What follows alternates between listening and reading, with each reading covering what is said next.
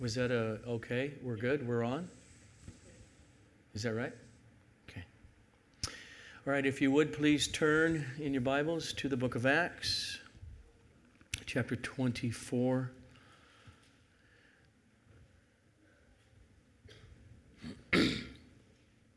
I'll be reading Acts chapter 24, verses 24 through 27.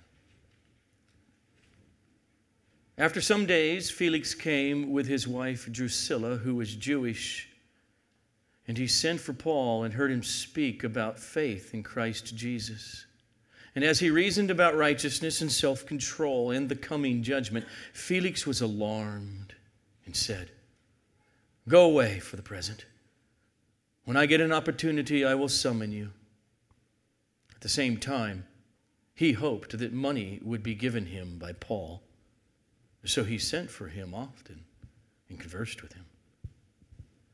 When two years had elapsed, Felix was succeeded by Porcius Festus.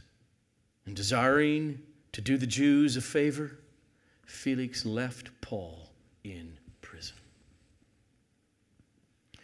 Blessed and inspired by God the Holy Spirit is the word that we read. Let's go to prayer. So, Father, help us. Help us feel our brother Paul and his circumstances. For we can relate. Help us be those who trust in your holy written word truth, promises. In the midst of life's baffling circumstances. In it all, Lord, continue to grow us as worshipers. Those who delight to come into your presence together on Sunday, alone on Tuesday. You're our portion forever. Help me, therefore, unfold strange workings of your will in our lives to the glory of Jesus and to the sustenance of our souls and the perseverance of our faith. Amen and amen. I, I'm returning to this same passage we were in last week, but I'm doing it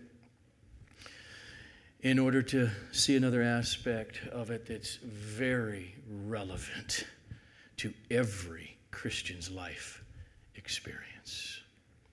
So, Jump down to the end, verse 27. When two years had elapsed, Felix was succeeded by Porcius Festus. And desiring to do the Jews a favor, Felix left Paul in prison. All right, let's just slow down and try, try to feel it. Paul's ushered out of Jerusalem. For his safety, he's sent 50 miles away to Caesarea to Felix, the governor, so that the Jews don't kill him. He has that short little hearing, that trial.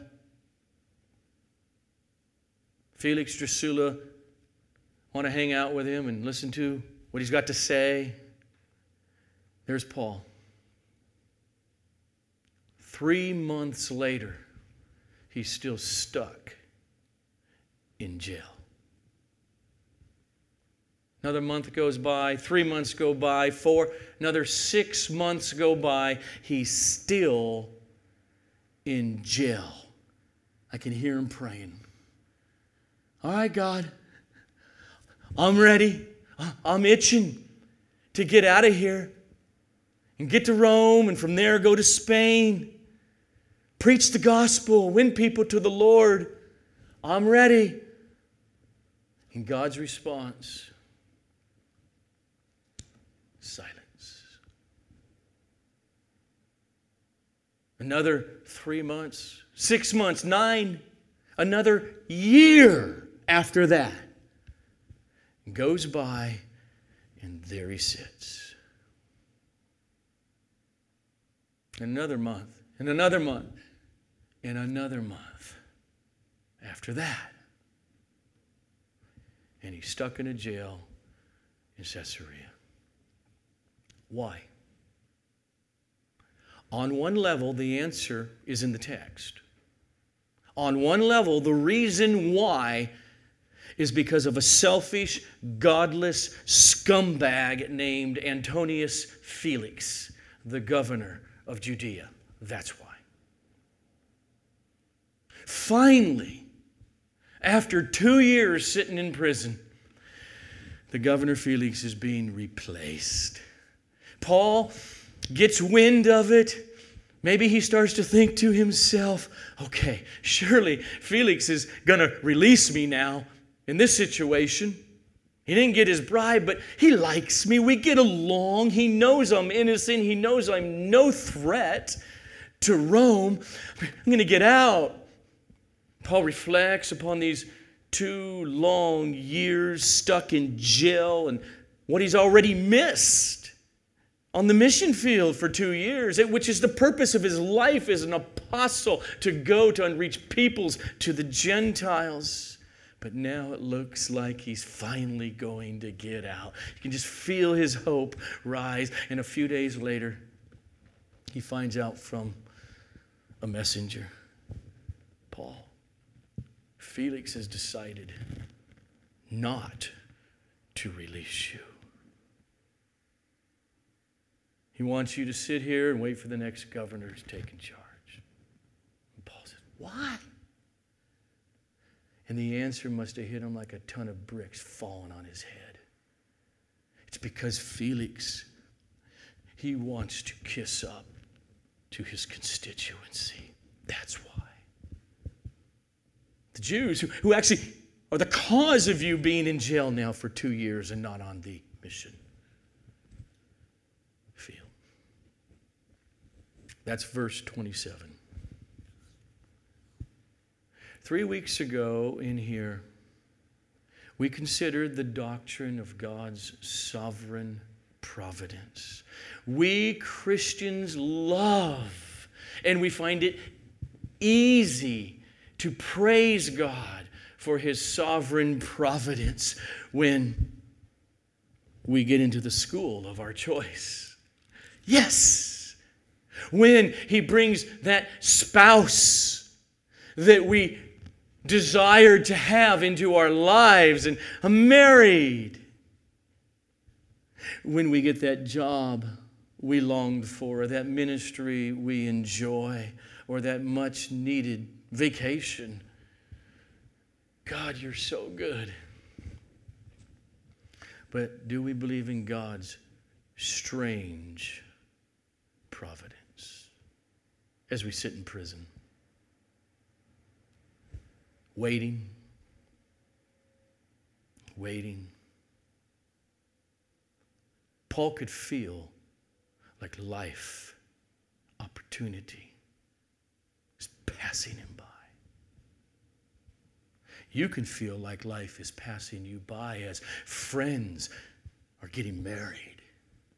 And you desire it, and you have no prospects. Others are being promoted. Their careers seem to take off. Yours, not so much. You dreamed of reaching many more people with the gospel as a, as a preacher, like that guy on the YouTube or that missionary or that pastor, and you're stuck in some Texas rural town with a congregation of 30.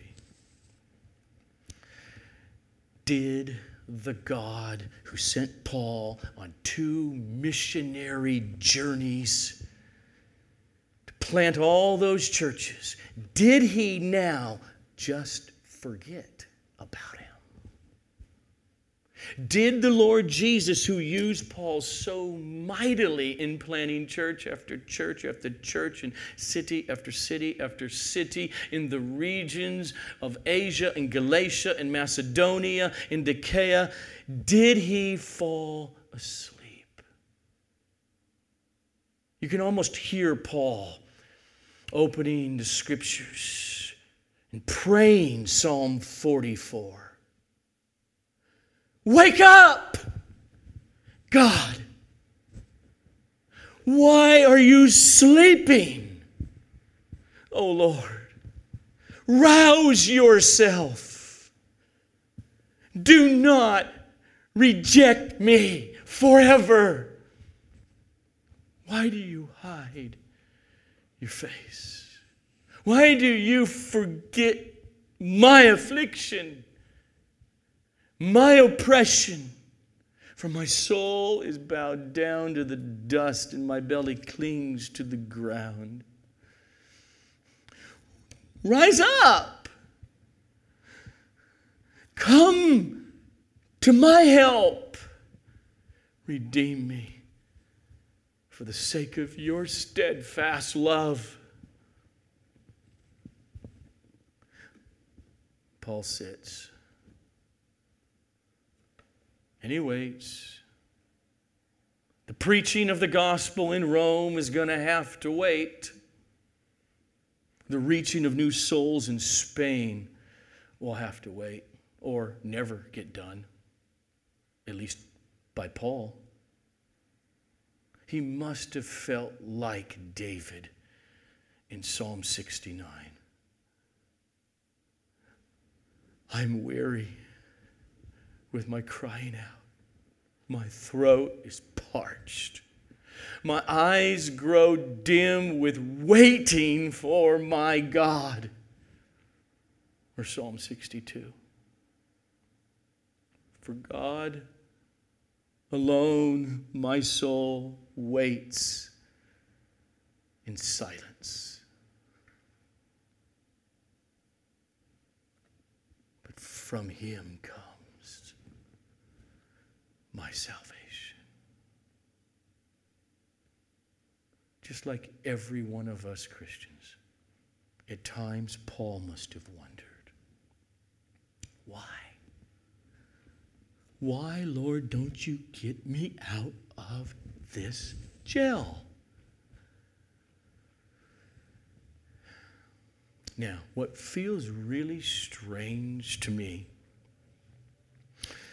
about verse 27 is that his very close friend who penned it pens it in such a way it just feels like a passing comment. When two years had elapsed, Felix was succeeded by Porcius Festus, and desiring to do the Jews a favor, Felix left Paul in prison. Why didn't Luke tell us about at least some of those all night prayer meetings that Paul and other Christians together had and petitioning the Lord to get him out of jail so he can go do missions and glorify your name that way? Luke just says, when two years had elapsed. Felix was succeeded by Porcius Festus. And desiring to do the Jews a favor, Felix left him in prison. Sometimes we feel that kind of flippant neglect of our own lives.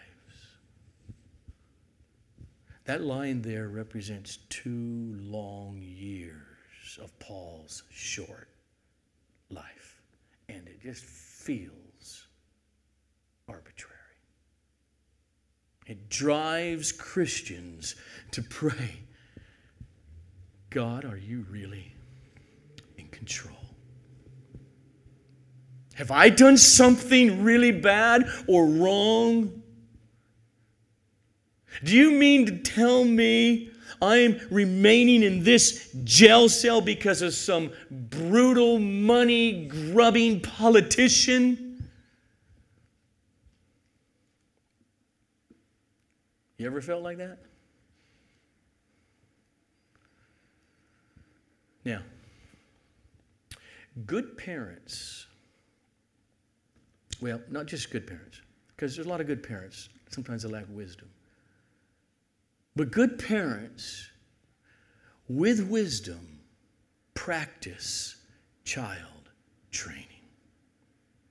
And so does God the Father. And He uses delays like this. He uses frustration. Why do you think He's ordained from the foundation of the world to have David's prayers in the Bible. How long, O oh Lord, have you deserted me? Wake up. He uses those things, though, to cause his children to trust him more fully. Because in this life, the reality is this, and it was the same for Paul, a fellow sinner. None of us will ever reach full maturity of faith in this life. We'll never reach pure faith, meaning to the sense of, I have no more struggle, no more battle to trust the Lord. It will not happen. You will not arrive down here. The potential for growth in Paul's life and all of our lives is far beyond anything that is attainable in this life. Just go back again and just feel Paul about one year before he got to Jerusalem, which essentially started this two year imprisonment. One year before that, he wrote these words to the church in Rome. At present, however, I am going to Jerusalem, bringing aid to the saints. For Macedonia and Achaia have been pleased to make some contribution for the poor among the saints in Jerusalem. When therefore I have completed this and have delivered to them what has been collected, I will leave Jerusalem to go to Spain by way of you in Rome. I know that when I come to you, I will come with the fullness of the blessing of Christ. That's Paul's intention. That's his plans. We should make plans. We should be intentional. Paul was driven to serve the Lord. And we know that his main mission of the Lord as an apostle was to go to the unreached peoples, the Gentiles, and spread the message of Christ. So now he's got his sights on Spain. That's his agenda. But it wasn't the Lord's agenda. At least not in the way Paul wanted it to happen. And clearly not in the timing of the Lord. Paul will eventually get to Rome, but as a prisoner awaiting trial before Caesar. We, historically, we just do not know whether he ever got to Spain. It's possible, but probably not. But while he sits in the jail cell here in Caesarea, 50 miles outside Jerusalem, God's working in him. Paul has to submit his plans to God, to trust God to work out his purposes in his life God's way. Godly desires godly, godly hopes for the future are good. We're called to faith in Christ. And those of us who are called to trust in Christ, we're meant to desire to glorify God in all kinds of differing gospel ways. So it's okay if God puts it on your heart to have hope, to have a hope, and, and to the best you can, to plan to get married and have a family one day and to raise those kids up in the ways of the Lord. That's a gospel centered hope. We should, if He lays it on our heart, hope to teach that Bible study or to start that Christ centered food bank or to follow a sense of the Lord's call to pastoral ministry and to prepare for it. Yes. But after all the hoping and the planning and preparing, we have to say, Lord, not my will, but yours be done in my life. You are trustworthy. You are worthy of my trust. Paul's a model for all of us to trust the Lord, to trust that He is working out all things for our good because we've been called by Him because we love Him right before Paul was sent to that jail cell in Caesarea, remember, Jesus appeared to him. Jesus let him know something. Oh, that must have been encouraging to him.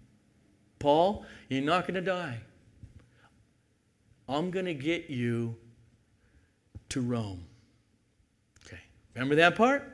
Now, here's my shot at the text. I think Luke that's what he seems to be saying to us in this passage that the Lord gave Paul no more information about the practicality for those two years. Right after that, we saw that Paul had to bear through that plot of the Jews to assassinate him, and he gets out of Jerusalem, and he gets there, and he, he's got to bear through this trial with these false charges of the Jews with this superstar attorney. But Jesus evidently never mentioned to Paul, by, by the way, Paul, I'm going to get you to Rome, but just relax because you're going to remain in jail in Caesarea for two long years. He didn't know that. Nor did he inform Paul that he would one day get a nice cruise ship, all expenses paid, by Rome as a prisoner. But on the way, almost everybody on that ship would be killed. But none of them got killed, but they would spend a winter on an island. He didn't know what's before him any more than we do. Our lives as Christians, by God's intention, are filled with what the Holy Spirit said through the Apostle Peter to all Christians. In this gospel, in, in these unimaginable, hope filled future promises laid up for you in heaven, then in those things you rejoice, even though now for a little while, since it's necessary, you have been grieved by various trials for a purpose. So that, so that the tested genuineness of your faith, and he gives the analogy, which is more precious than gold. That perishes, even though gold is, of course, you know, heated up and the dross comes to top. You scrape it off and you keep purifying the gold. It's tested by fire. So is your faith by trials in God's hand. Why? So that your faith may be found to result in praise and honor and glory at the second coming of Jesus Christ. And there's the kicker. Peter writes about his rabbi, his good friend whom he lived with and ate with before his death and after his death. But the gospel goes and the Spirit works, and he says this to all of these readers and to us though you have not seen him like I have, though you have not seen him, you love him. Though you do not now, you will one day. Though you do not now see him, you believe in him and rejoice with joy that has no words. It's inexpressible and it's filled with glory. That's the Christian life. Because through that, you're obtaining the outcome of your faith, which is the salvation of your souls. Priority for you or for the great Apostle Paul. Priorities are huge in our walk with Christ. And these words of Peter's, they are the number one priority. Though you have not seen him, Think about it, Christian. If your faith is genuine, you love Him. Even though you do not see Him now, you believe. You believe in Him and you rejoice with a joy that's inexpressible and filled with glory. And it is through that you are obtaining the outcome, which is the salvation of your souls. That priority of loving Christ, loving the Holy Trinity, it's up here. Comparatively, ministry for Jesus and reaching unreached peoples is down here. And everything else is down here. Oh, they come in line. But when they're prioritized, loving Jesus is up here. In other words, your main purpose in God calling you to His Son is to walk and commune with God, to trust Him,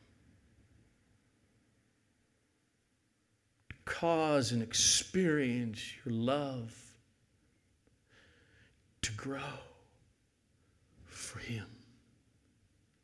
It is to seek the joy every day in your life. Seek the joy of Him in the midst of all circumstances.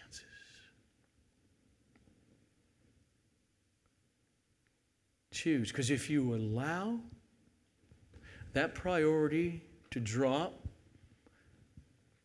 and allow your circumstances to be those things that drive your emotional life, your decision making part of your life, you allow your circumstances to guide your life and your hopes, then you'll be jerked around like a rope in a tug of war constantly.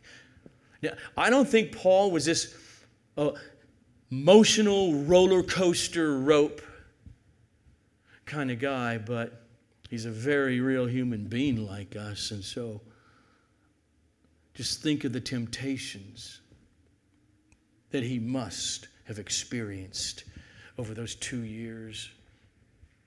During those two years, Felix, the text says, sent for Paul often to converse with Paul. Think about how easy it would be for Paul again and again to think, as his hope rises, oh, maybe this is why I'm still here. Maybe this time Felix will come to faith in Jesus, then my plight will make sense to me. Not only that, that would be a great catch for the Lord. Felix is a, is a powerful man. People know what a scumbag he is, like I, Paul, was a scumbag. Think about his testimony. Yeah, I'll continue to meet with him. Lord, save him for two years.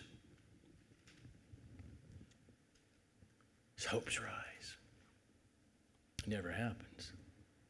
Or how many times in our own lives we've have interactions a family member, a friend, a colleague, and there's a season of their life it feels like they're really interested in Christ and asking right questions, and it comes to nothing. Think about how many times Paul had these friendly discussions with Felix and Drusilla. He goes back to his cell thinking, well, I got a really good rapport with him. You know, I really feel like Felix is going to release me. I get back on the mission field. Three months later, he's still there. And that release by Felix never comes. But Paul cherished his communion with God. He cherished his communion of God and with God above all earthly circumstances so that he was not moved too much with his hopes. nor is he moved too much with all the miserable stuff in his life. This, this is how he speaks in 2 Corinthians 4 17 to 18. And this was before he ended up in jail here. He wrote this. For this light momentary affliction is preparing for us an eternal weight of glory beyond all comparison as we look not to the things that are seen, but to the things that are unseen. For the things that are seen are transient and flux, to changing all the time. Don't place your hope in them but we look to the things that are unseen because those things are eternal. No matter how hard it got, in the midst of these two years, Paul worked to keep his conscience clean and clear before God and before Felix and before his fellow Christians. For two years, Paul knew that he could play upon Felix's greed and his corruption, raise enough money, and bribe his way out of jail to line Felix's pockets immorally. He knew he could do it. Verse 26 and at the same time, Felix hoped that money would be given him by Paul. And so Felix sent for him often and conversed with him. Now, when Luke writes this later, and Luke visited Paul very often in jail, of course, Paul told him all the different stories. Here, here's Luke's opinion as he put it all together after two years.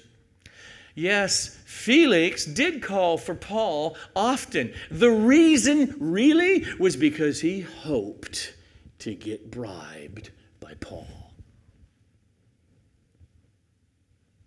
So Paul could have rationalized it. Well, look, come on, the gospel's at stake.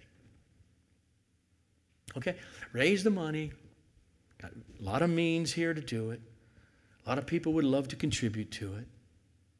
Get me out of jail and get back onto the mission field and get to Spain and reach those people with the gospel. But Paul knew that doing right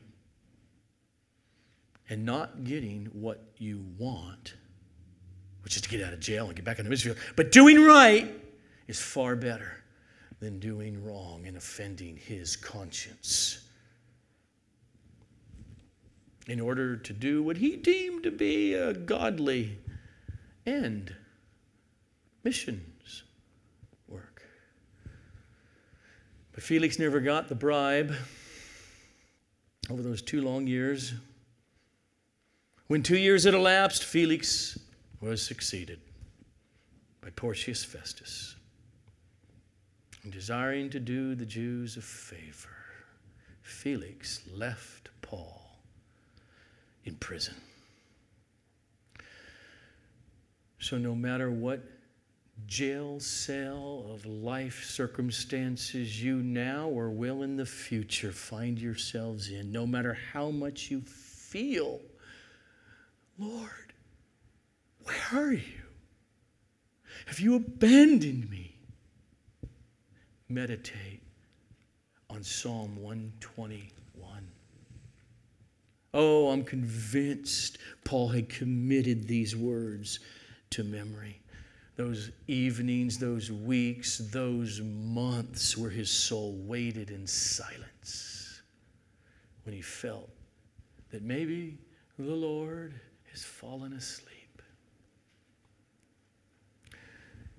Quote My help comes from the Lord who made heaven and earth. He will not let your foot be moved. He who keeps you will not slumber.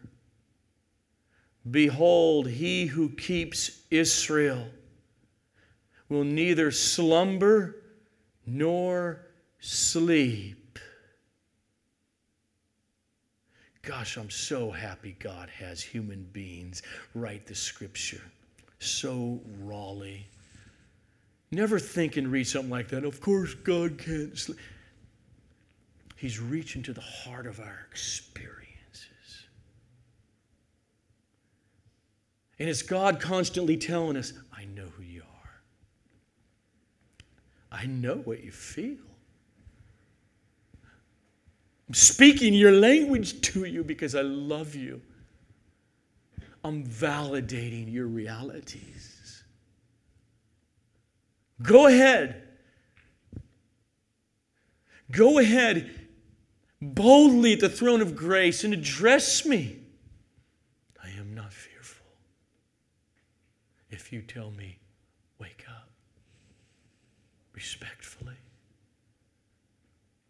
And I might show myself and act and I might not yet. But come unto me, our ascended Lord says. For all you who are weary and heavy laden, and I promise you I'll give you rest. I promise you that I will be there. The one who saved you, Christian the one who loves you, who is working in you and upon you, never sleeps. When we're broken, when we're caught in the net and web of our sin, grace of repentance comes when we're in despair, when we're weary. Our God is up all night long, attentive to everything. Here's the way Paul says it If God is for us, Christians, who could be against us? Again, Paul wrote that three years earlier. Is it really Felix? Is he really the problem? God can't do anything? It's not how Paul thought. Oh, he might have felt it. Don't we have our feelings come against what we know to be true at times? If God is for us, who could be against us? The answer is no one. Because he who did not spare his own son, but gave him up for us all how will he not also with Jesus graciously give us all things?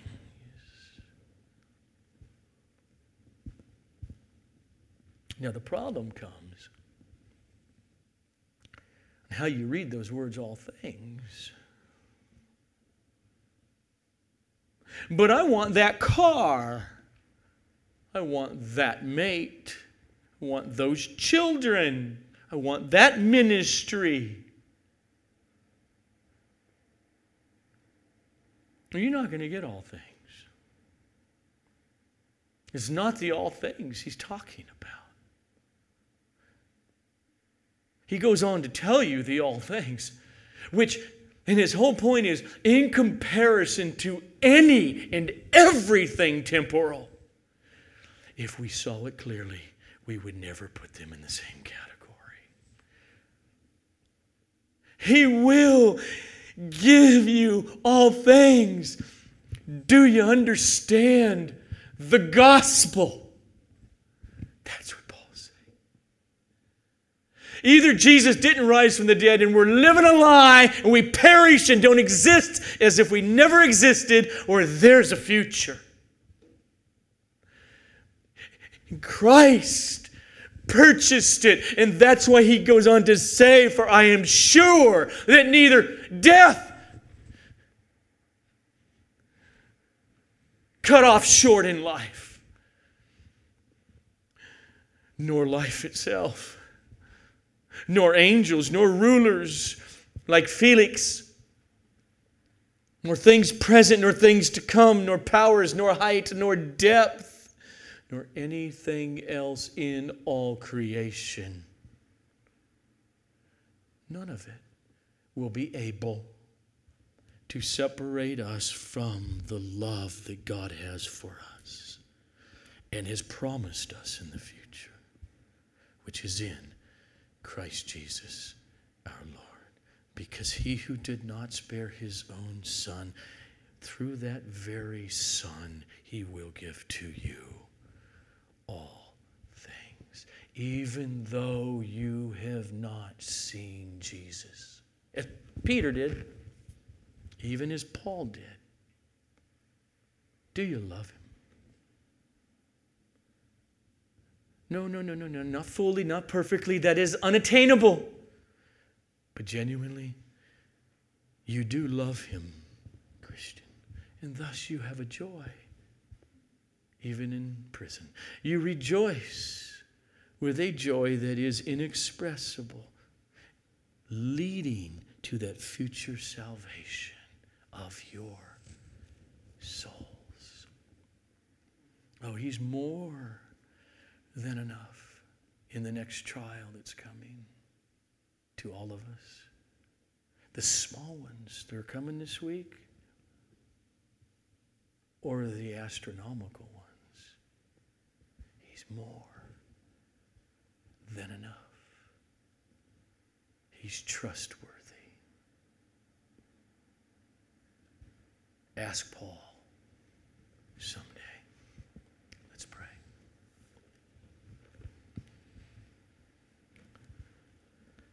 Father, thank you for your holy presence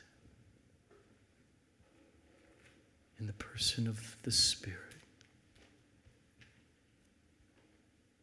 Continue to glorify your name and your goodness, your Son, the glorious gospel in the hearts of us, your people here.